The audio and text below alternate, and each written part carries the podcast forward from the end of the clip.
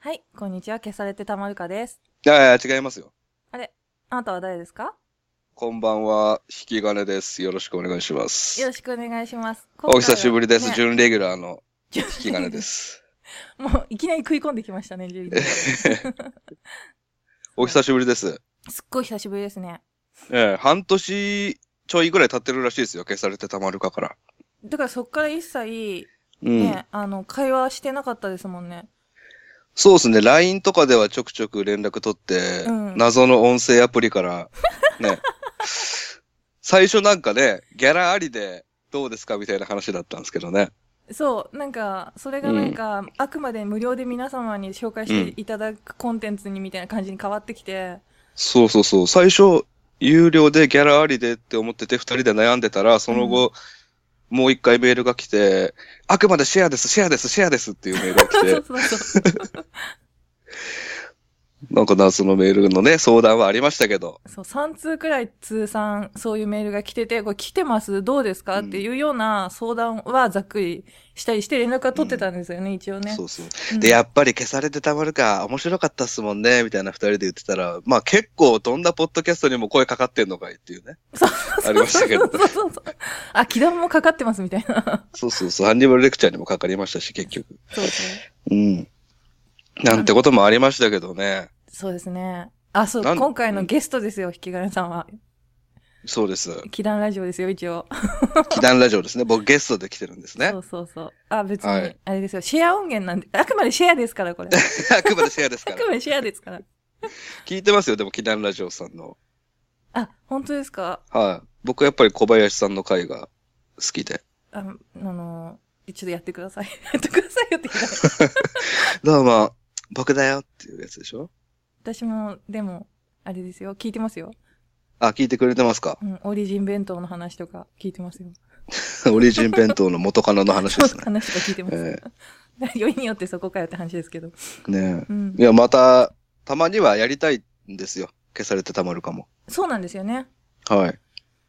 そう。あれ、やっぱり、月1回ぐらいやったりするつもりだったんですけど、締め切りがないとやんないですね。やんないですね。なんか、うんお互いね、ちょっとだから近々私がアップしたい内容があって、ほで、向こうでちょっとしね、聞き役で入ってくださいよなんて話をしてて、う。うん。うん。でも、ね、お互いずっとほんと会話らしい会話もしてなかったから、っていうか、気団で練習をするなっていう話なん ですよ。そうそう。リハビリがてらじゃあ祈リ ハ談ビリがてで。らそっていうことでね。う。まずゲストに来てくれませんかみたいうん。な。うん。じゃあ、はい日米クロスオーバーでまた、第2弾ですね。以前やったやつの。そうです、そうです。やりましょうよ。猟奇殺人の秋ってことでね。ですね。うん。やっぱ聞きたくなりますから。こうね。ようん。じゃあ、いいですか僕から。はい、早速お願いします。 早速。あのー下着泥棒の話なんですけど。あね、殺人鬼じゃない。まあ、大まかに言うと下着泥棒の話なんですけど。はい。されたことありますないです、ないです、下着は。あないですかうん。あ、それあれじゃないですか ?1 階とか2階に住んでないから。あと、あの、結構陰干ししちゃう。あ、部屋干し。部屋干し。まあ、普通そうですよね。うん。あの、でも、ちくゆめさん結構治安の悪いところに住んでるっていうから、そうなんですよね。本当に暴走族の音とか入りますしね、普通 に。だから結構あんだ。のかなと思ったら、あ、ないんですね。そうなん、ないです。うんうんうん。意外とあの、ハンニバルレクチャーでも下着泥棒の話になったりしてて、うんうんあの、結構な確率で戻ってくるらしいですけどね。ああ、犯人は現場に。うまん、た犯人と警察を経由して、あうの、んパンティが家に戻ってくるらしいです。ああ、帰ってきてもでももうどう扱っていいか微妙ですよね、それね。そうですよね。うん。神社で焼くしかない です。焼くしかないですよね。で、その、僕が今日お話しする、えロビン・ゲットっていう男なんですけど、はい。あのーどっちかっていうと、ブラジャーを盗む人で、うん。上パ派。ン、うん、そうですね。パンティーあんまり興味ないっていう。うん。で、ブラジャーはブラジャーでも最初、多分練習がてら A カップから取ってたと思うんですよ。うん。カップからね。うん。で、やっぱり自分の欲望のそのままに行って、まあ A から B、B から C っていう感じでう、ん。どんどん大きいブラを盗むようになったんですね。うん。うん。で、当然あの、おたぶに漏れず、あの、もらってきたブラは家で、まあそう、使用するんですけど。うん。うんまあ、ゴーグルみたいにしてみたり、あの、そっちなんだ。こ腰に巻いてみたり、ううんんうん。まあ、くんくん嗅いでみたり、まあ、そういうふうに使用してたらしいんですけど、うん。えーこのロビン君はですね、1953年アメリカ・イリノイ州で生まれた男の子なんですけど、はい。えーまあ、親から愛されずですね、うんまあ、離婚もあって、結局、幼少期からずっとおじいさんおばあさんに育てられたんですうよ。んうんうん。で、生まれつき IQ も低くて、うんその家庭環境のこともあって、クラスでまあずっといじめられてたらしいんですね。うんうん。でそういうのが蓄積して、まあむしゃくしゃしたのもあってか、やっぱりブラ泥棒になったんですよね。おうーん。あまあ、そうわやっぱりね、とはならないですけどね、あんまりね。わからん、まあわからんでもないですよね。 まあね、うん。ま。万引きしたりしますもんね、やっぱ子供の頃そうね。ですね。うん。そうですね。したことあります万引きって。まあ時効ですから。私シェアですから。あの、本当うに、ん。小学生の時に、なんかトンネルズがすごい好きで、うん。トンネルズの、なんかグッズが売ってるところがあって、ありましたね。なんかノリダーのぬいぐるみとかありましたそねう。で、なんかそれを、なんかでもお金なかったからちょっと、すっごいタカさんのグッズが欲しかったから、うん。持って、ちょっと店出かけたんだけど、うん。ターンして戻って、カゴにそっと返しました。はあ。あ じゃあ全然取ってはないです取ね。ってはないです。なんか欲しかったんだけど、みたいな、ううんん、なるほど、なるほどや。つはあります。でもすっごい罪悪感がなって、あ、こんなことだったら絶対やっちゃダメだと思いました。 ね、本当にしたのは言えないですもんね。やってないから、本当に。言えないもんな。本当、絶対そういうふりしてくると思ったんですけどね。うん。まあじゃあ一回もないと。そう、ひきえさんは何回ぐらい、あれなんです、たしなんでるんですか僕はそういう考えになったことはないですね。ああ、そうです。あ、そう一回もゆちょっと裕福だったんでしたっけそうですね。ね。えー広島市内に住んでたんで。うん。うん。えーでですね、まあそういうことを繰り返してるうちに、はい。まあそれだけじゃ物足りなくなって、まあちょっとした放火みたいなのもやってたらしいんですけど。うん。 うん、まあブラ片手に、常に持ち歩いてるの。あの、相棒。ね、野獣馬の中にいたんでしょうけどね。で、まあそういうことをしてるうちに捕まってしまいまして、うん。はい。で、更生して出てきたんですよ。はい。やっぱり、ブラないですから、刑務所の中に。そうですよね。構成せざるを得ないですもんね。ですよね。うんで、更生して戻ってきてですね、1975年の彼が22歳の時に結婚するんですね。結婚しできるんですね。うん、ちゃんと、そういう性癖も出さずに結婚して、うん。まあ一人娘さんもできて、おー幸せに暮らすんですけど、ええで、お昼は建築現場でちゃんと働いてですね、偉い。えー、まちくみさんの好きな、あれですよ、坂口健二系ですよ。あ、なんでバレてるんだろう。ほまあ、細マッチョが好きっていうのを聞 一いて回たんで、も行ったことないのに具体的な名前とか。で、夜はですね、はい。家族サービスをちゃんとして、あまあいいパパですよ。いいパパですね。で、夜明け頃になると、まあ散歩に出かけるんですね。はい。ええ、で、目星をつけてたブラジャーを取って帰ってくる。あれ続いてるじゃん、全部。やめられません よ性癖なんてものは。 爽やかに続いてるじゃないですか。そうですね。うんまあ巧妙になってるっていう。うん。ええで、dmm.com さんでですね、はい。あのー下着泥 棒で検索してみたんですけど、はい。やっぱ100タイトルぐらいあるんですね。結構だってね、タイトルの中ではいいっぱいありそうですもんね。いや、でも、そういう下着泥棒をしてて、うん奥さんに見つかってなし崩しでみたいなのが100タイトルのうちの9割ぐらいです。ええ。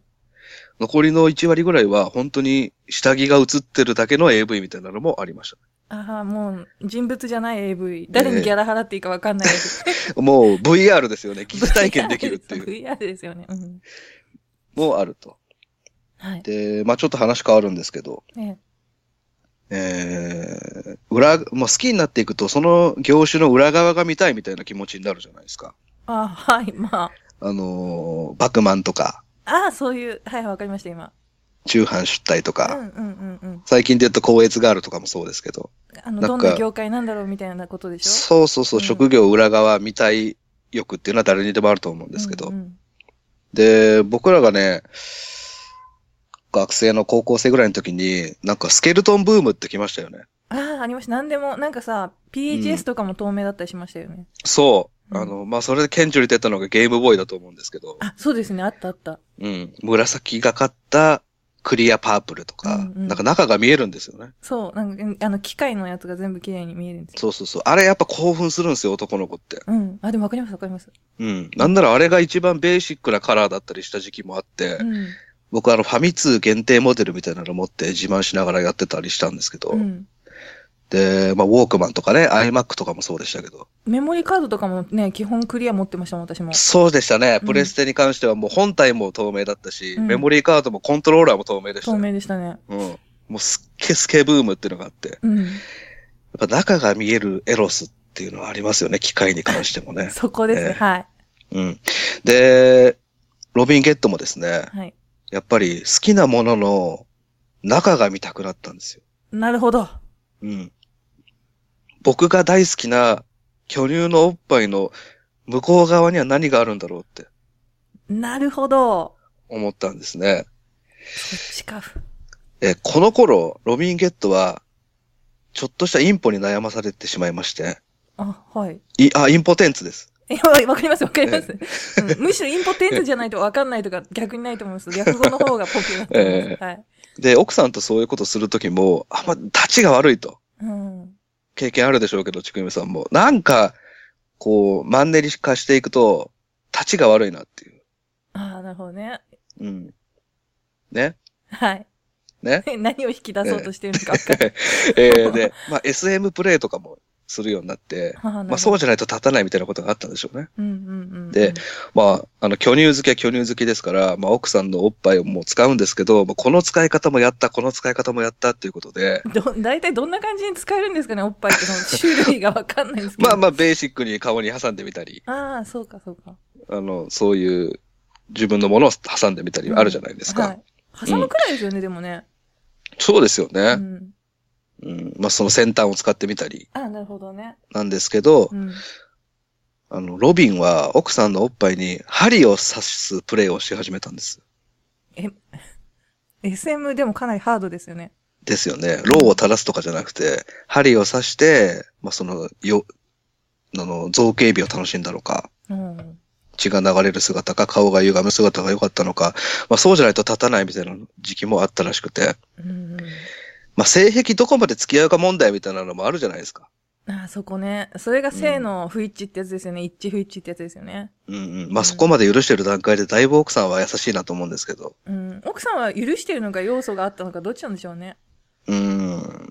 まあ、そういうのも好きだったのかもしれないですけどうね。ん。うん。付き合います最後まで。えーどっちかに、自分が痛めつける方だったら、うん。こうね、どこまででも多分やりますけど、自分がやる方だったらね。うん、やられるのはちょっと私、根性ないんで、ハードルが結構、痛いのじゃなかったら大丈夫ですかうんちょっとあの、本当にあの、今日はどうしても公園のトイレでやりたいから、みたいな。あー、なんか汚い問題か。ね、ね、ね。うわー。いやー、でもそれ、だえー汚いやつじゃん、えー汚いのいや、ちゃんと。と新聞紙引くから、 あー、なんか、しかもあれか、ちゃんとなんか横になっちゃうパターンじゃん。そそう、女の背中がつくタイプのやつれ。でうわ ー、すそね。れ、なんかまだね、あれとかタッチとかだったられですけど。ああ、壁に手つく感じそうなのん。か本当に人のラジオに来て、うん何を私から引き出 して、いや、これは、あの、はいまあ、黒猫先生ともよく喋る問題なんですけまあど、そうですね。はいまあ。今回どうせなら女性なんで、ええまあ、好きだったら、じゃあ付き合いますか、最後まで。最後がでもね、どこなのかによりますけどね。うん。うん。まあ、だからその日に言ってきよ来た要求の最後ってことですよね。うん。うん。まあ、ものによりますけど、極力合わせるようにはしたいと思います。ああ、やっぱり女性ってそういうもんなんですね。うん。合わせてあげるんですね。合わせる方ですね。ええまあ、好感度上がりましたから、今。そうかな。まあ話戻りますけど、ロビンはですね、はいあの、巨乳の売春婦を買うんです。まあ、奥さんがいるにもかかわらず、ええええもっとやりたいことがあって。はい。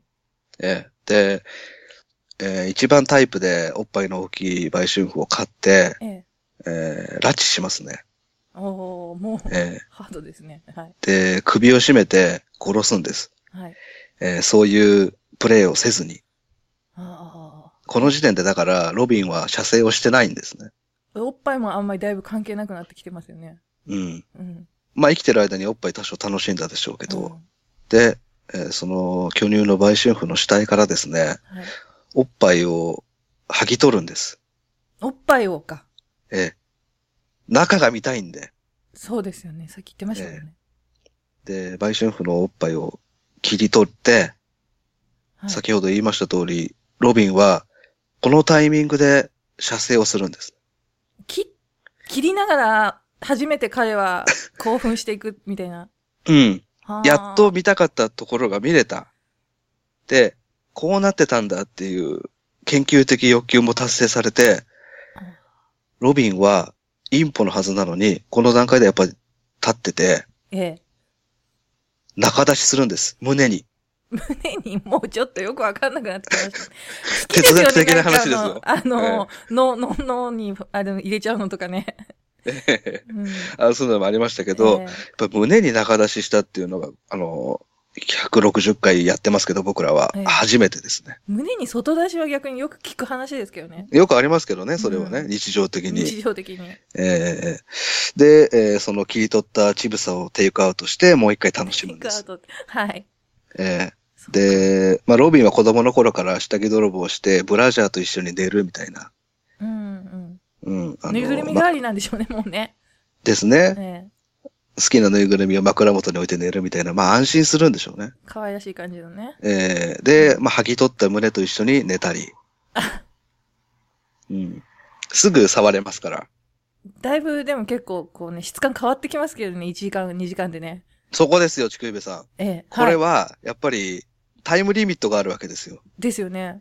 うん、楽しんで楽しんでても、どんどんどんどん腐敗していく。えで、ある程度すると、えー枕元で楽しむことができなくなるわけです。そういう一人で遊ぶのにも。えそうですよね。そのタイミングで、じゃあ、ってことで、食べてみたくなったんですね。まあ、あの、し、まだ新鮮なうちに美味しくいただきたいと。うん。うん。変色するうち前にうん、ピンクのうちにうん。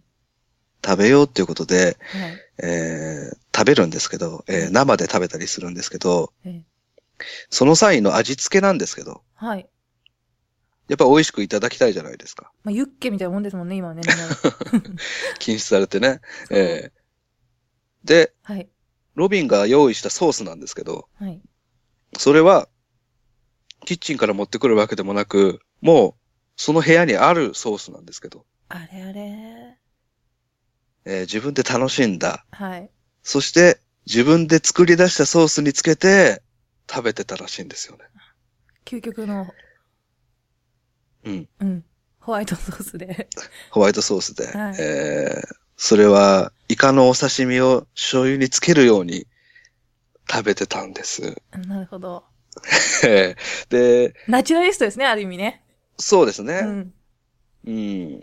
まあそう、カニバリズムっていう考えを持つ人もいますからね、その精液を飲むっていう行為そうですね。に。うん。で、この最初の巨乳の、えー売春婦のリンダちゃんっていうんですけど、はい。 28歳の売春婦ですが、はい。えーまあ、リンダちゃんみたいな、胸のない死体がこの時期からこう、ポツポツと見つかるようになって、うんうん。うん。まあ当然、ロビンがやってるんですけど、そうですね。うん。えーロビンは2年をかけて10人前後の売春婦のえー殺したと言われてます。そしてその場から胸の皮を剥ぎ取っていったと言われてますけど。結構2年で10人ってね、エリートですよね。ですうね。ん。うん、アベレージ的には高い。で、うんえーその中から一人逃げ延びた売春婦がいて、はい。まあおそらく切り取られる前だと思うんですけど、うん。売春婦がいて警察に密告してですね、えーロビンは捕まって120年の刑期になるわけですけど、あで、ここで分かったことは、はいあの、ロビンは実はグループ犯だったんですね。あれそうなんですかえー、4人いたって言われてて、で、ロビンは、えーリーダーだったんです。へえ。レ、あれだ、レッドだ、変態レッドだ。変態レッド。で、うん他にも3人いて、1人太ってるんでしょうけど、カレー好きなんでしょ、多分。えー、で3人いた。うん。これがすごいなと思ったんですよ。えー、女の子のおっぱいを、えー、切り取って、うんみんなで食べるっていう意思が4人一致してたっていうのがすごいなって。これでも SNS とかじゃなくて、どうやって知り合ったんですかねそうなんですよ。ネットのない時代に、うん。ジャマールのない時代にですシャよン。パールンでね。うん。 4人で集まって食べてたっていうからう、ん。まあ、ロビンが、ロビンを尊敬してた人たちなのかもしれないですけどね。あ、噂が。で、ロビンに会いたいみたいになって。で、まあ主体の共通点なんですけど、うん。その10人の売春婦は、まあ、両方取られてた売春婦もいたんですけど、あそのほとんどが左の乳房の肉だけ取られてたらしいんですよ。 あ。うん。聞き手が触りやすいからかな、こう向かった時に。そういうことなのかななんかどっちも取りそうじゃないですか、こんな鬼畜な奴ら。あそうですよね。うん。でもまあ犯罪者っていうルール持ってて、左の乳房だけ取ってた。僕が考えるに、どっちも取って食べた結果、左の方が美味しかったんじゃないかな。あ心臓に近いからさ、筋肉がちょっと発達してんのかな、あの、こう。閉まってた鼓動んでこすそうそうそう、鼓動とかで。ってよく言いますよね。左の方が若干大きいとか。あ、でもそれは確かにそうだと思います。うん。っうん。ていうんで、やっぱりそこが美味しかったのかな。グルメだ。うん。うん。一人の死体からちょっとしか取れませんからね。大事。希少な部位ですよね。ですよね。左乳房だけですかだらけっね。ていう。ええで、これはまあ噂なんですけど、はい。ジョン・ウェイン・ゲイシーっていう、あ、はいはい。ね、ご存知の殺人ピエロですけど、ええ、彼はあの大工さんだったんですけど、ええ、ええ。えーロビンもまあ建築現場で働く前に、あの、ゲイシーの弟子だった期間があるらしいんですよね。あ、その、大工としてですかええうんうん。まあそこでは多分殺人のノウハウみたいなのを教わってないと思うんですけどう、ん。うん。まあシンパシーを感じて二人はいた、一緒の場所にいた時期があるらしいですね。いやーやっぱ、ね、ネットのないこの時代に、うん。まあネットがなければもう引き寄せですよね。うん。なんか、ルイは絶対とも呼んじゃうんですね。ですね。で、まあ、この事件で僕が何を言いたかったのかと言いますとですね、はいえーこうなってしまった理由は、やっぱり早くから祖父母に育てられたっていう背景があるんじゃないかなと。はい。えーあのー若いおっぱいが見れ、見れてれば、こんなことにならなかったっていうか、おばあちゃんの、あの、志村健的なそうか。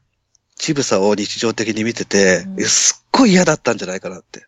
そうか。お風呂とかも入れてもらえますからね。うんうん。おばあちゃんの胸への嫌悪感が生み出した事件なんじゃないかな。やっぱり母の乳房の大事さをここで再確認できた事件でした。以上です。母性大事っていうことで、そうですね。ね、いい話でしたね。 うん。いい話でしたね。だいぶ私がなんか怪我した気がするんですけど、大丈夫い でやいや、助かりました。すか女性目線の視点もたくさんあって、助かりましたよ。うん、じゃあ、それ貴重なサンプルとして。そうですね。はい。じゃあ、えっちとくえめさんも左の方が大きいっていう情報も引き出 したんで。まあね、全体的に小さいですけど、左の方がえ若干大きい。えらしいですね。ええうん、じじゃあ、ゃちあ、ょっと2時間目は和で。輪で。はい。じゃあ、えっと、次は私が行かしていただきたいんですけど、はい。私はね、ちょっとその、切り取る。さっきおっぱいを切った感じだったじゃないですか。はい。それじゃあ、切ったやつについて喋ってみようかなと。切ったやつ。うんなんか人体をね、切っちゃう話をしようかなと思います。うんうんうん。この人は、あのーイケメン殺人鬼。ああ。あ、さっきのロビンもちなみにイケメンですけどね。あ、でもなんとなくそんな気はしました。だってもう出所してすぐね、結婚して子供できて4人もし、4人、4人、3人か、4人のね、うんグループで行動できるぐらい人望も厚いっていう感じですもんね。そうなんですよね。人を引きつけるところがあったみたいでね。ね。うん。なんでね、あのーこれから話す人はそういう意味では人望はないんですけど、うん。とにかく女を切らさない男っていう。いますよね、そういう人うね。ん。そう。でですね、明治35年、うん。あのーまあ、春もまだ浅い夜のことだった。小林あれ小林夜の10時頃。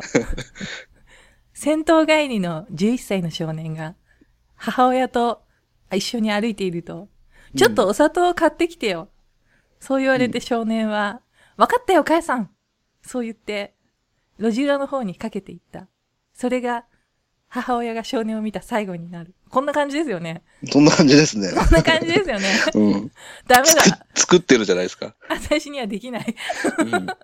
そうです。そうで、砂糖をね、買いに、ちょっと銭湯の買いに行きなさいよって言われて、うんっつって、たったったったって少年は言ったんですけど、うん。そうすると、あの、バサって、こう、マントを着た男、大きいコートを着た男に襲いかかられる。うん。で、それから数時間後。左右の臀部の肉を、うん。まあ、9から12センチ、お尻の肉を、まあ、分量で言うと、うん。 2斤。1斤2斤ってよくパンとかに単位で使うじゃないですか。うん。うん。で、1.2キロ分ぐらいごっそりそぎ取られた少年の遺体が発見される。え、全部ですよね、それ。だ食パン1個分の、2個分のあのー少年のお尻だからもうほぼほぼないと思うんですよ、全部で。すよね。うんあ、重さかなうん。そう、重さが1.2キロだから、うん。お尻で1.2キロって言ったら結構ほとんど全部ですよね、脂肪だし。そうですよ。うん。他にも両目がまずえぐり取られてて、うん。で、直接の死因は窒息死で、うん。で、こう、顔面に、まあ、ものすごい、この、顔面の方から床に叩きつけられた感じの損傷と、うん。で、鼻血がすごくって、うん。でちなみにそれを発見した第一発見者は、その状況をですよ。うん。帰宅途中の父親だったんですよ。はで、なんか痩せた男が、その、大きい長い二重回しっていう、今でいう着物の上に着るコートを着て、中に何かを抱きかかえて歩いてるっていうのを目撃してて、うで、んしっかりしろよって話しかけてて、ああ、酔っ払いがなんか解放されて運ばれてんだと思って、父親はそのまま自宅の方に帰っちゃって、あ。うん。まさかその中にいるのが、肉を切り取られるために運ばれてる自分の息子だったっていうことには気づかなかったんですね。ああ、そういうことか。うん。うん。うん。うんその時はまだ生きてたってことですか多分顔面から窒息させられてもう息がなかったんですしょうけうんど、はんはんはん人が通ったからこう酔っ払いのふりをしてしっかりしろよとかって言って犯人の方は話しかけてたんでしょうね。ああ、なるほど。うん。はい。でかなんかそういうのないですか引き金さんも。えこうなんかまずいこととかして、こう、うん見つかった時にあたかも違うことしてるように装うみたいな。ああ、なんか、映画館の地下の駐車場で4時間ぐらい喋ってて、うん。ガードマンが来たから、えーっと、次の映画何時だっけみたいな演技はするしたりしますよね。あ、ね、なんか待ってる、いかにもこう別に、そうそうそうここで時間潰してるわけじゃないよみたいな。変な人間じゃないですよ。映画見る客ですよ。みたいな演技とかはしますね。 そういうだから軽いやつをやったわけです、彼は。ああなるほど。で、ちなみにですね、その2金って言いましたけど、うん。まあ、わかりやすく言うと、山崎パンのあの、何枚か入りの食パンパックが4つから3つ分くらい。うん。だからまあ、パン祭りだったらもうシールが一気に4枚溜まっちゃうくらいの分量です。もうすぐ応募できますね。覚えてきます。それく白らいいをお、皿に。うん。あの、憧れのね、パン祭りの皿がもらえるくらい、うん肉をえぐり取られたっていう話なんです。うん。わかりにくい わ。別に。別にわかりにくいですよね。うん。そう。よで、450g ぐらいでしたっけね、一斤って。そうです、そうです。さすがじゃないですか。うん。うん。で、あの、犯人は最初九州出身のゲイの人かって言われてたんですけど、うん。その付近でそういうなんかね、美少年ばっかりに声をかけたりしてる男がいたんで。はいはいはい。ただ、アリバイがあってその人ではなかった。おー、違うんだ。で、これは麹町で起きた事件で、うん。もう一個同じ麹町で、うん。野口寧斎っていう有名な監視、監視とか文筆とか評論とかで有名な人がいるんですけど、うん。その人が、なんかちょっと、開始自然死っぽくない死に方をしたっていう事件があって、うん。で、その野口姉妻っていう人は雷病、ハンセン氏病ってわかりますハンセン氏病うん。えーっと、雷病っていう、ちょっと体が溶けてっちゃったりとかする。雷病うん。雷ですかうん、うん。えーっとね、雷っていうのあるんだけど、なんて言ったらいいのか。雷病訴訟とかって起こされてたりとかして、今、もう雷病は撤廃されたんですけど、昔日本で、あの、全身がただれて溶けちゃうみたいになる病気があって、うん。で、それ、見た目が結構そういう派手に、う。こうん病気だってわかる感じだったから、本当はその遺伝病じゃないんだけど、遺伝するとかって言われて、隔離病棟に入れられて、でもうん一切世間とは外界から隔絶されたところとか、あと名前も変えさせられたりっていうような、うん。もうかかっちゃったら結構、不治の病っていう風にされている病気があって、しかも大体かわいそうな顛末ですね、それは。うそうなんです。うん。で、今は、その、この間何年か前に完全根絶できたみたいなんですけど、病気の種っていうのをもう日本では。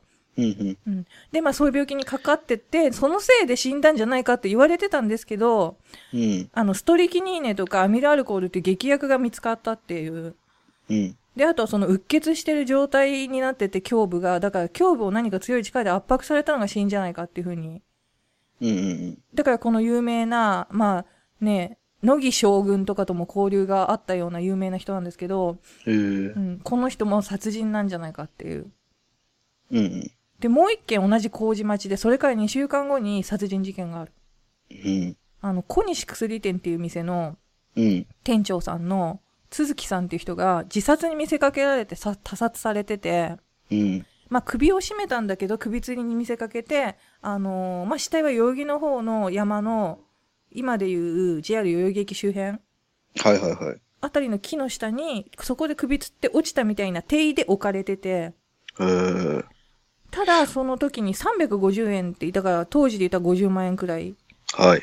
の入れてたはずのカバンが持ち去られてたっていう。ああ、お金目的ってことですそうね、じなゃあ。んです。で、お金をその、投資話があるから持ってきてくれないか、そこで相談しようっていう話をしていた男がいて、うん。そいつが犯人に一気にこう、急浮上するわけですよ。はいはい。で、その麹町っていう狭い範囲内で起きたご近所殺人じゃないですか。うん。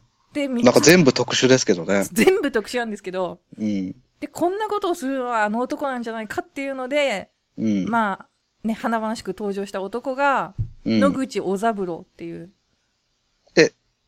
マントの男ですかマントの男です。うん。その容疑者はその野口姉妻っていううん。監視の先生の妹の夫。はあ、はあはあ、で、まあ今は離婚してるんですけど、うん。離婚して今無職なんですけど、その男が犯人なんじゃないかっていう。うん。で、まあ今日はこの男のお話です。はい。はい。まずどんな男だったかっていうと、うん。さっきもちょっと言ったんですけど、かなり女にモテてた。うん。で、すごいイケメンっていう風に、まあ世間では、テレビとかあんまりないから尾ひれつくじゃないですか、噂が。明治時うん。う代んなんて。うん。うん。でも実際見た人はまあ普通よりまあいいくらいだよって言ってたらしくて。はい。だからまあ中の上のイケメン。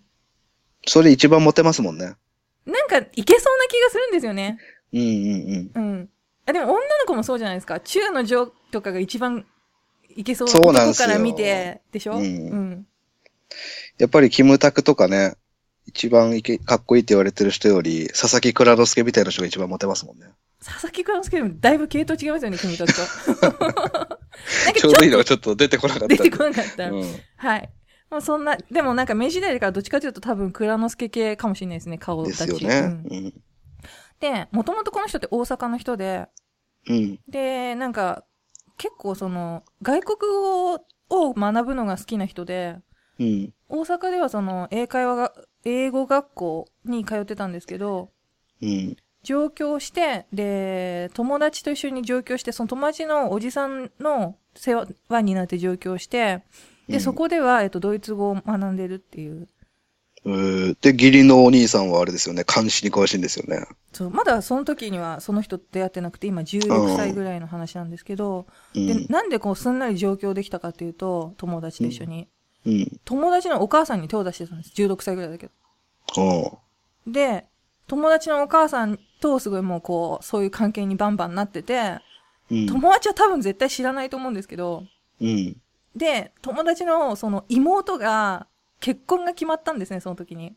友達の妹が、はいはいはい。で、お母さんは、その自分の親友とできてるし、で、お母さんにしても、そんな16歳の若い男といつまでも関係してて、自分の娘が、うね、んすごい良縁が決まってんのに、まずいことになったらやばいじゃないですか。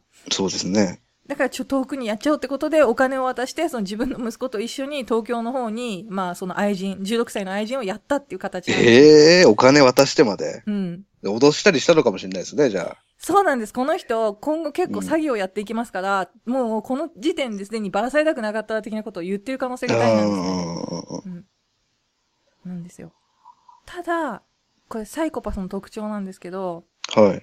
あのいろんな学校とかいろんな仕事結構長続きしなくてうん。辞めたりするんですけど手癖が悪くて盗みをしちゃったりとかうん。ちくゆめさんみたいにね。なんで してないでしょ。してないっていう話じゃないですか、あれ。ああ、戻したのか、最終そう的ですに。そうですそこの記憶がなくなってたから、今。うんあ、島さんのやばい話は、あ、カットしましたけどね。してないですけどうんね。はい。。で、その、一方で、自分の気に入った人とか興味のある対象にはすごい誠実だったり、う突っん。込んでいくっていう、ものすごい好感を持って接するっていう一面がある。うんれサイコパス人心掌握がうまいんですよね。そうう。んそうじゃないですか。特徴じゃないですか。うん。で、その、さっき言った野口姉さんの妹もまさにそれ。はい。だから6歳年上だったんですけど、彼女の方が。うん。 21くらいの時にそのソエさんっていう女の人と付き合い始めて、うん。で、まあ、お母さんに、ソエさんのお母さんに OK もらって、うん。まあお兄さんの姉さんは全然認めてないんですけど、うん。その家に転がり込む。うう。んん。その、野口寧斎さんは、はいその筋では有名な方なんですかその病気の意味じゃなくて。すごく有名。で、なんか彼自身のウィキとかもなんか、で、ああー普通にあるような。そうう。なんうん。で、まだその病気もその段階では顔が崩れちゃったりする病気なんだけど、うんそこまでじゃなくてそんなに、まあその、この小三郎もその時点では気づいてないんですね、彼が雷病だってことに。うんうんうん。なんで、こう、普通に、まあ、イチャイチャしながら住んでるわけですよ。はい。で、東京外国語学校、外語大ですよね、今で言う。うん。それのロシア語科に入学、この時に入学して、はい。ただ、この人は本当に基本的に、全然できない人なんですね。じな、怠けちゃうっていうか、やらないから、退学になっちゃうんですよ。そう、続かない。ないんですもんね。全部続かなくて。でもさすがに、自分が好きな女の家に、しかもそんな有名な先生の家に居候してるのに、学校を退学になったってバレたら追い出されるじゃないですか。うん。だからいろんな、ここがまあちょっと頭おかしいところなんだけど、いろんな学校に潜り込んで、通学してるふりを始めるんですよ。ええー、面白い。そう。二小学者とかに行ったりしてるんですよ、だか言ってるふりじゃなくて。ら。普通に実際講義聞いてるんですね、それで。ええー、うん。で、その時にたまたま、あの、姉妻が雷病なんだってさ、っていう話を聞いちゃう。うん。で、え、うちの、その、兄貴分は雷病なのかと。うんうんうん、そういえばなんか、みたいなね。そう。で、当時雷病って言ったらもうほら、隔離されたりするくらいの、もう絶対治らない合病で、ってされてたじゃあないであ、すしかも、映るって言われてたのか。そう。で、うんあと遺伝するっていう風に考えられてたんで、うん。で、この兄弟は実は、生涯もう結婚しない子供を作らないっていう誓いを立ててたっていう。はあ、その忌まわしい血を後世に残さないために私たちはね、こう結婚もやめましょうっていう誓いを、生涯独身の誓いを立ててたんですね。なるほど。うん。まあでも女ってほらこう弱いもんですから、イケメンが来たからコロッとね、うん。妹の方はそれを破っちゃってるんですけどね、まあ雷病にかかってないしね。そうですね。私はまだなってないしって言なっっててね。ないしって。だからもう、小三郎にしてみれば、これ妹の、だから女房のソエが、うん。うん。大病を発病しちゃったら大変なことだと。そうですね。で、このお父さんも大病で死んでるんですね。なにちなみにソエと姉妻のお父さんも。うん。だから、絶対これは遺伝病だし、発病したらいけないってことで、雷病に関して徹底的に研究するんです。そこがまたちょっと最高っぽいんですけど、うんうん。でもなんか愛のためっていう感じがしてかっこいいかもしれないですね。そうなんです。うん。あとはその気に入ってもらえないお兄さん、このな人間としてはまあ仲いいんですけど、ことこの妹との恋愛になるとあくまで反対されてるお兄さんになんとか認めさせたいっていう。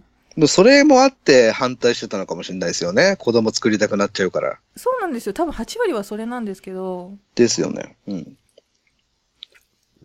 で、合病を治すにはうん。何がいいかって一番。うん。 人間の肉が一番いいっていう結果にたどり着くんです。えー、 それが書かれてるんですかそうなんです。これがなんか徹底的に研究した結果の彼が導き出した答えなんですね。ああ。で確かにその証拠に、あの、中国では宋の時代とかに、うん。両親とか姑とかお姑さんとかが病気になった時に、うん。自分とかその奥さんが内股の肉を切り取って薬として出すのが最大の親孝行だっていうふうにされてたんです。へえ。で、なんかこじ子供がやけどでただれた時にお母さんがお尻の肉をそこに貼ることはあるらしいですけどね。あの、剥ぎ取ってですか手術して。あー、なんかでもそうですね。あの、現代でも皮膚移植はありますもんね。ね、そしたら再生するって言いますもんね。うん、で。それとは違うと思うんですけどね、食べるっていうのは。うんまあね、なあの消化されちゃいますからね。うんで、あの、まあ、小林さんの、あれした、シャルル・アンリ・サンソンいるじゃないですか。エルジェタンタンですかあ、しゃ、 あの、さ、え、なんだっけ、誰だっけ。えーっと、死刑執行人です。あ、はいはいはい。はい一番名作って言われてるやつ名です作ねっ。て言われるあれの日本人版で山田朝右衛門っていう日本でも代々死刑執行した人がいるんですけど、うん。その人は江戸時代にはジンタンマルっていうその多分殺した死刑囚の生き肝を使った薬を販売してたんですね。ああ、そうか。まあ、研究できないですもんね。そうなんですよ。うんだから聞くって言われてたら、うん、そうなのかと思うし。うん。うんなんで、えっ、と、明治の話で、これは江戸時代までは実際そういう薬が売ってたわけですから、うん。まあもう、まあすんなりね、うん。もう普通な感じですよ。うん。だ風邪ひいたんだったら、やっぱりとりあえずパブロ飲んどくぐらいの感じで、あ、じゃあ人肉なんじゃんみたいな風に落ち着くんですね、彼の中いで。や、やっぱ人間の肝だよね、みたいな。肝だよね、みたういな。ん。これちなみに人間の体の部位は全部薬になってて、うん。もう、それこそちょっとね、言うのはばかれるようなものですら、飲んだり食べたりって薬効がちゃんと決まってるんですね。へえ。そうそれ、いつ頃の話でしたっけそれが広まってたのは。これですかあの、それも、それはもう、もうずいぶん昔から、ん歴史が始まったぐらいからあって、で、明治の時点でもまだ信じられてた。明治でもまだあったんですかそうなんですう。で、実際にさっき言ったその雷病に尿も、尿が効くっていうのは、うん。実際にあって、うん。毒蛇に噛まれた場合とかでも尿をかけたりって、ある程度アルコールみたいな、なんていうの、消毒じゃないけど、尿って効くってされてるじゃないですか。うん。蜂とかね。ね。だから、あながち嘘とも言えなかったり、うん。あ、飲むんじゃなくて、かけるかってけことるで。すかうん。あと、まあ、タンパク質とか、うん。うん、そういう、精ま液ですあか精液とかは、うん。うん。あとは、女性の生理の血とかは、ああ。鉄分が豊富だったりとか、みたいな、そういう、うんううんうんん、そういうこととかがあったみたいで。メノフィリアって言って、それ好きな人いる、いますからね。 そうですね。あの、そっちも専門ですもんね。引き金。 僕は違いますけ ど、やたら舐めてくるな、みたいな人いるみたいですからね。そうなんだ。あ、そういう時にですかうん。うわ、雑菌入りそうん。う。ね。うん。そうなんですよ。でですね、こっからちょっと、あの、本人の意見を、というか本人の供述を読みたいと思います。はい。この、一番最初のもうお分かりでしょうけど、少年の肉を剥ぎ取ったのは、だからまあ、野口お三郎で間違いないわけですよ。うん。あの日、野口宅に帰りかけていた夜9時頃と思いますが、写真屋の前から10歩ほど先に男の子が行くのが見えました。うん。すぐに実行したいと考え、後ろからその子を抱いて、両腹と脇を押さえ、突き上げました。子供が声を上げましたんで、手ですぐ口を押さえました。そして奥の方の井戸のそばで、どこの肉を削ろうかと考えていましたが、尻の肉が一番よかろうと思って、ナイフで電肉を切り取りました。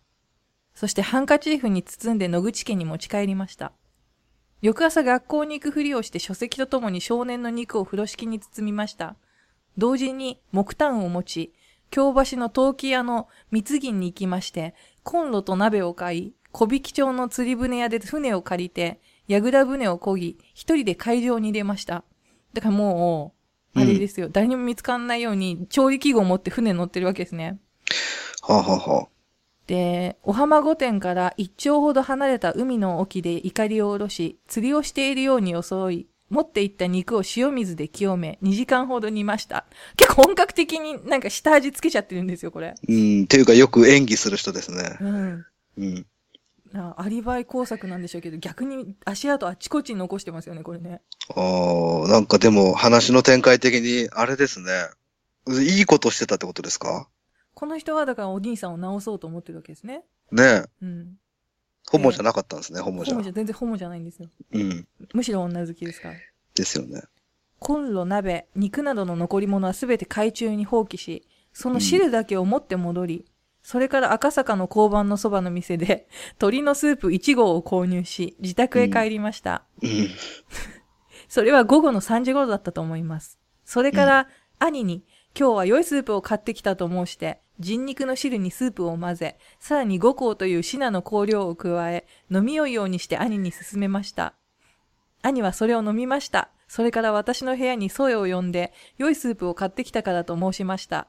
私が飲まなければソエは飲まないと思いましたので、私から鶏だ鶏だけのスープを飲んでみせました。この人ずるいんですよ。自分はずるいねスープ飲んでないんですよ。うん。うん。だからそっ信かじてるんだったら自分も予防のために飲みゃいいのに、うん。するとソエは兄に飲ませたのと同じスープを安心して飲みました。うん。で、これが警察の事情聴取に答えたやつです。ああうんだから、自分も間違えないように、青いお皿は自分のとかね、決めといて。そうそう決めといてね。えーで、この少年殺しをした後に、うん。外語大のクビになってるじゃないですか。うん。卒業証書を偽造して、それを実家と兄に、どやーって言って見せてます。うん。うん。これはまあだから、まあ軽い、軽いっていうか、まあこれも罪は罪ですよね。そうですね。で、足がつかないように1年間志願兵に行くって言って、うん。出任せを言って野口家を出るんですね、念のため。うん。ただそんな当てなんてないですから、あのー神奈川県の名士、超偉い人の家にいきなりアポなしで行って、うん。私は参謀本部の、参謀本部好き通訳官だって言い出して、うん。で大本営の密命を受けて派遣されたんでしばらく滞在させろって言うんですよ。うん。で、まあちょっとね、その、その頃の神奈川のね、あれなんかちょっと田舎だったでしょうから、うんなんか東京から偉い通訳の人が大本営から来たみたいになって、うん。この家でもう全然お客様として転がり込むんですね。えー、うまいんすね、やっぱり。はい。で、ちなみにこの家には妻常とうん。長女ミサオって二人の女がいるんですけど、はい。もうこの二人にも手をつけます。 ええで、この二人と、だからもうその旦那さんのお金でやりたい放題料亭行ったりとか、たまに東京に遊びに行ったりとか、いろんな。なとこ旅行行ったりして、もうバンバン遊びまくって、うん。で、かつそのソエには手紙で連絡して、しばらくなんかこう、その二人と会ってない時はソエを呼び出して、こう旅館とかで密会したりとか、もう好き放題の毎日を過ごす。あーでもまあ、均等に愛を捧げてていいですけどね。まあ、全部でも注目するの全部年上なんですけどね。ああ、そうなんだ。だから最初の同級生のお母さん、だから一番の熟女から始まって、あーうんうんうん。嫁が6歳年上だけど、その、常はやっぱもう下手すると同級生のお母さんよりも年上だし、そうですね。そうなんですよ。ミサオも当然年上なんですけど、この頃まだうん21、2くらいですから、うん。うん。で、まあ、ね、あんまりにもやりすぎたのと、うん。詐欺の話を、この旦那さんの方に、金の延べ棒を安く、こう、なんていうのかな、い市場より安く紹介するから、うん。金を預けないかみたいなことを言って大金をかすめ取ろうとしたんで、バレて追い出されるっていう。ああ。ほいで、捕ままらないんですね。あ、捕まらないんですよ。なんかそこが、なんだろう、いい加減にしろみたいなことなんでしょう。でも、体裁が悪いじゃないですか、自分の家からそういう事件出たりとかしたら。ああ、そうか。うん。なんで追い出されて、ギリギリのところの見極めもうまいのかもしれないですね。うん。いるじゃないですか、そういうタイプ。うん。うん。こう、ちょっと小悪党っていうかね。そうですね。なんかアフターケアもちゃんとしてて、頭がいいんでしょうね。多分。うん。まあだから、その外国語の大学ではおバカさんかもしれないけど、一応入れるだけのあれはあるってことですもんね。うん。だってなんかロシアと、なんか他のとこも行ってたし。ドイツと英語と。ね。で、まあ、10ヶ月ぶりぐらいにそんなこんなで野口県に帰還するんですけど、うん。そうするともう、臨月になってるんですね、宗谷が。はい。で、なんと、この、彼の子供ができてたっていう。はあ。え、その時はお兄さんはまだ生きてますよね。お兄さんはもう二人の仲を認めざるを得ないじゃないですか。うん。でも、女の子が生まれても態度は冷たくなって、うん。で、実はここで彼がいない間に、あの、小三郎の言動とか、外語学校卒業、志願兵のことも通訳としてね、採用されるはずとかっていう嘘とかも、全部学校とかに一個一個姉さんは問い合わせて、うん。嘘だっていうのを知ってるんですよ。ああ。暴いちゃってるよっぽど妹が可愛いんですね。あとは、やっぱりその、ね、姉さんも頭いい人だから、うみ、ん。見透かしてたのかもしれないですね。そうか。こいつはなんかおかしいと。うん。うん。それで、かまあ、小三郎を言うには、結婚後は、兄は違って、もっとひ冷ややかになりましたと。うん。どんな相談があっても、ソエと協議して取り決めるっていう風で、私は会ってなきようなものでした。いや、もうだって信じられないですよね。そんな嘘ついてるやつは。もう全く信じられないですよ。ねなんで、まあ、拗ねるわけですね、当然、小三え。郎うは。ん。一回浮気した彼氏信じられますああ、どうだ結構、浮気だったらまあ、うん。もうしないかな。うーん、一回なら許しますか、じゃあ。あとは、なんか、何が悪かったんだろうって考えちゃう。自分がうん。ああ。好感度上がりましたよ。いやいやいやいやいや。 あ、でもちょっと、これ逆に、引き金さんに聞いてみたいんですけど、はい。束縛の話、うん。男の人からして、私多分束縛を例えばするとしたら、自分もそれだけの面白いこと返さないといけないって思うじゃないですか。うん。だから、例えば、これしちゃダメ、あれしちゃダメって言ったら、極端な話、AV 見ちゃダメとかっていう人っているでしょうん。だと会っしたたら、ことないですけど。うん。あ、なんか、私も周りにはいないけど、だとしたら、それ以上に面白い何かを提供できる自信がないから、自分が。うんうん。だったら、なんか、その、浮気とまではいかなくても、全然なんか他の人とご飯食べに行ったりとかしても構わないし、風俗どうですか風俗はちょっと考えるけど、なんか病気が移ったら嫌だなって思うから、ねえ。逆に言うと、普通に女友達がいっぱいいる方が風俗に行かれるよりいいかなとは思うかな。うんうんうん。ドライな関係ですもんね。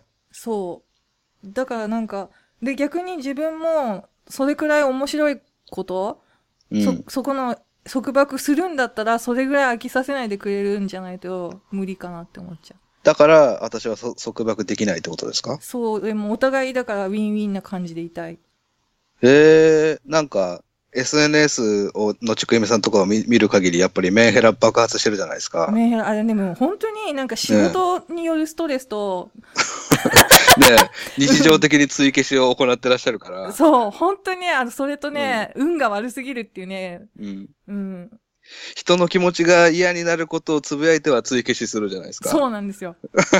だから俺はなんとなくこの人重いのかなと思ってましたけあのね、ルサンチマンがすごいんですね。社会に対するルサンチマンがすごいんですよ。ど。はいはい恋愛なんで私だけっていう。なんでこんなに働いてるのに貧乏なんだと か、そっちですね。うん。そっちなるほどそっちそうじゃあ彼氏への重さっていうものは意外とないんですね、じゃあ。多分なんかその、なんかこう、束縛っていう意味では重さはないけど、ルサンチマン爆発させて、それを聞いてる方が疲れるとかっていう重さはあるかもしれないです。まあめんどくさ いよね。まあ、そうだ よって、あの、おしなべてめんどくさいんですよ。トータルめんどくさいんですよね。そう。え、どうですかだから男の人から見て、その、その話戻るけど、束縛の話。僕はされたくないですね。で、しない方ですかうん。僕しないです、全う然。ん。やっぱうんその方が長続きしますよね、と思いますわ。なんですかうね。ん。そう。そんなでね、やっぱりね、拗ねちゃうわけですよ、お三郎は。はい。相手にされないしね、実家では、実家というか嫁の。うん。なんで、まあ、常との関係を続ける。常って、奥さんの方、熟女の方でさっき追あいは出はされたは、よ、二人のうちのは母の方ね。そう、やっぱりそこで選ぶのが常の方なんですけどね。そうなんだ。う。うんん。たびたび常を東京に呼び出しては旅館で合いびきを繰り返して、うん。で、ついにその話がまた姉さんの耳に入るっていう。常も常ですけどね。常も常ですけどね。本ね当に近海で玉倉貸そうとした男ですからね。そう。だからよっぽどなんか口がうまかったのかな。夜がうまいんじゃないですか。それはもう若いですからね、多分当然。それもあるでしょうね。まあ、常からしたらそうですよね。 20歳嬉しいでくすらよいねね、。多分違うでしょ、だって。うんうんううんん。ペタジーリですもんね。ペタジニーですよ、そうですよ。う。うんん。うん、年の差婚婚ではないですけどね。ですもんね。うん。だから、あのーまあ、ついに離婚を迫られるわけ、野口家から追い出されるわけですね。はい。で、それから少し経った5月の末、うん。布団から上半身を乗り出して舌を出した状態で死んでいる姉妻が家人に発見される。うーん。で、これを脳一血として埋葬したんですけど、うん。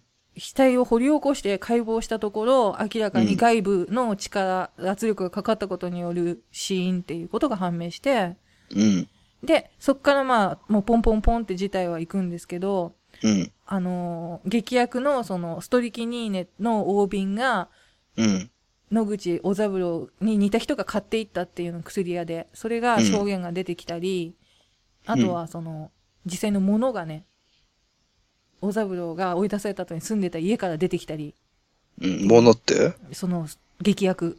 ああ、はいはい。で、最初の子供殺しの方は、警察が遡って頑張って調査したところ、うん。少年が殺された明治35年の、あの、春の夜、少年が。もういいわ、それ。うん拾ってくれた。えっと、その、小三郎が、瀬戸物屋で、あのー鍋と、その、なんていうんですかね、お湯を沸かす道具を購入してたっていうのを突き止めるんです。うん。その前日に。で、浜離宮の近くのうん。船、その船を貸したっていうお店、もう突き止めるんです。ああ、釣りの演技してたとこね。そう。で、うんその何か会場でやって、3時間やっていた模様だったっていうのも突き止めるんですね。うん。あんまいないですもんね、一人、男一人で船借りてね。 3時間ね、なんか調理してる、ないないですからね。ね。で、その姉妻殺しは友達にアリバイを頼んでわざわざ横浜から手紙を出してもらったりとか、うん。魚屋の2階にわざわざ東京にいないふりして隠れてたりとかっていうのも全部判明する。うーん。うんで、一番最後のその薬屋殺しっていうのは、はいそれが判明するのを見越して、薬屋に嘘の儲け話を持ちかけて、350万持ってこさせて、その350万を持ち逃げして高飛びしようとしてたっていうんですね。ああ、金の延べ棒でしょうね、それも。それも。うん。で、まあ警察は全部もう固めて、もうこれ捜査、捜査令状ですよね。うん。そそれを持って探しに行った時に彼はじゃあ何やってたかっていうと、はい。あの、俺ちょっと満州の軍司令部に通訳に任命されちゃってさ、っていうのをすげえ周り中に吹聴して、うん。だから軍服とかサーベル買わなきゃいけないんだよねって言ってバンバン買い物してます。好きっすね、そういうの。そう。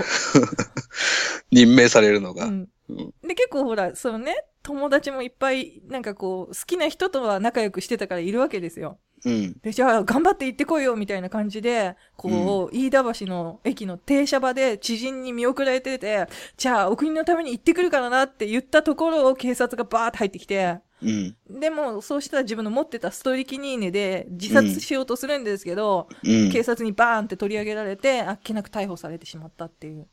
ああ、それ、あの、コスプレがバレる恥ずかしさもあるでしょうからね。 だから最終的にコスプレで逮捕されてるんですよ、この人。ですよね。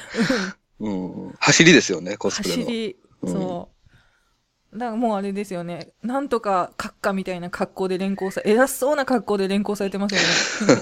うん。 まあ、それがバレる恥ずかしさもあって自殺しようとしたんでしょうしけど。たんでしょうね。多分ね。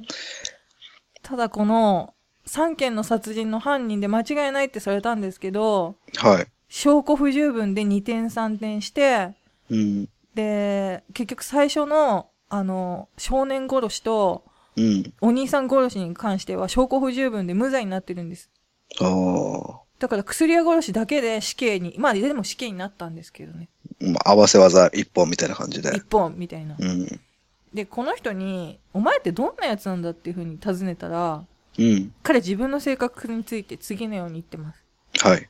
私の性質は自己自身で考えてもすこぶる解釈に困難です。すなわち悪徳であり善徳であり、しかしてその悪徳と善徳が性質上正反対の性格を表しているのであります。だからサイコパスなんですよね。うん、自分でも分かってるしちょねっ。とわかってるっていう。うん。だから供述も本当にすごい迫真の演技じゃなくいいけど自分でやりましたって言って事細かにさっき言ったように船の上で何とかこうとかって言ってみたり、うん、でも、これは拷問されたからこういう風に言ったんだって自分じゃないっていきなり今度は完全否定してみたり、うん。だから、あの、ね、後半の時とかもあまりにも言ってることがコロコロ虚偽の申し立てのごとく聞こえるから、本当のことも嘘に聞こえちゃうので、よく考えてから答えた方が良いっていう風に怒られるぐらいだったっていう。ああ。でもその責任能力がない風に装ってるとかじゃないんですかそれもだから延期規制人格障害じゃないけど、いろんな格好したりとかっていうのが特徴だと思うんですけど、やってるうちに自分がそうだって思い込んじゃうタイプなんじゃないかなと思って。ねだって一貫して演技してますもんね、この人ね。そうなんですよ。うん。だから自分を何かだと思い込んでるけど、実は何者にも慣れてなかった男の話ですよね。なるほど。うん。だいい。話でしたね。いい話。29歳。その最後は潔かったとされてます。うん。うん。なんか長くなってしまいました。いえいえいえ。そんな感じでもです。最初の殺人はだってね、お兄さんのためっていうか、実験のためというか。うん。結局ね、だからその、妻と普通に結婚できてたら問題なかったんですよね。そうねう。ん。で、お兄さんもあまりにも反対するからムカついて殺しちゃったし、うん。最後まで、まあ、その妻と自分のできた娘うんに、ちゃんと生活は大丈夫なのかとかっていうことを気にしてたみたい。まあ、あとちゃんと大学行けてればね、ずっと。そうなんですよね。だからちゃんと最初に学校行ってればね、その、もう大阪の学校で辞めてなければまず問題なかったんですけど、うんうんうん。だから、熟女好きは勉強した方がいいっていう話です。そうか。うんまあ、常も残念でしたね。常もね、ね。若い男を逮捕されちゃってね。また何かね、見つけないといけないですからね。うん。うん。何個下までいけます私でも下か。精神年齢がよほど高ければうん。いいですけど、ああ、ちゃんと会話ができる17歳だったら OK。大丈夫です。全然大丈夫です。うん。うん。好感度上がりましたよ。な、なぜ今日それ、なんかそう言いつつ下 げ、下げるみたいな。まあまあまあ嘘じゃないですか。え、な、何個じゃあ、逆に下はでも全然いけるでしょそれいけるでしょうね。うん。でも僕も一緒ですよ。会話ができないんだったら、年齢いった女性の方が素敵かなと思いますね。好感度上がりましたよ。ありがとうございます。 うん。うちの年齢層高いから。上がり合ったところで、じゃあ今日はね、このぐらいにして。はい。じゃあ、また何かあったら絡みましょうか。あ、お願いします。ね。ちくゆめさんもまたなんか消されてたまるか的なものがあったら。そうです、そうです。うん。出しますんで。はーい。はい。じゃあ、今回本当にありがとうございました。いやいやいや。こちらこそありがとうございました。じゃあ、またねバイバイ。はい。よし。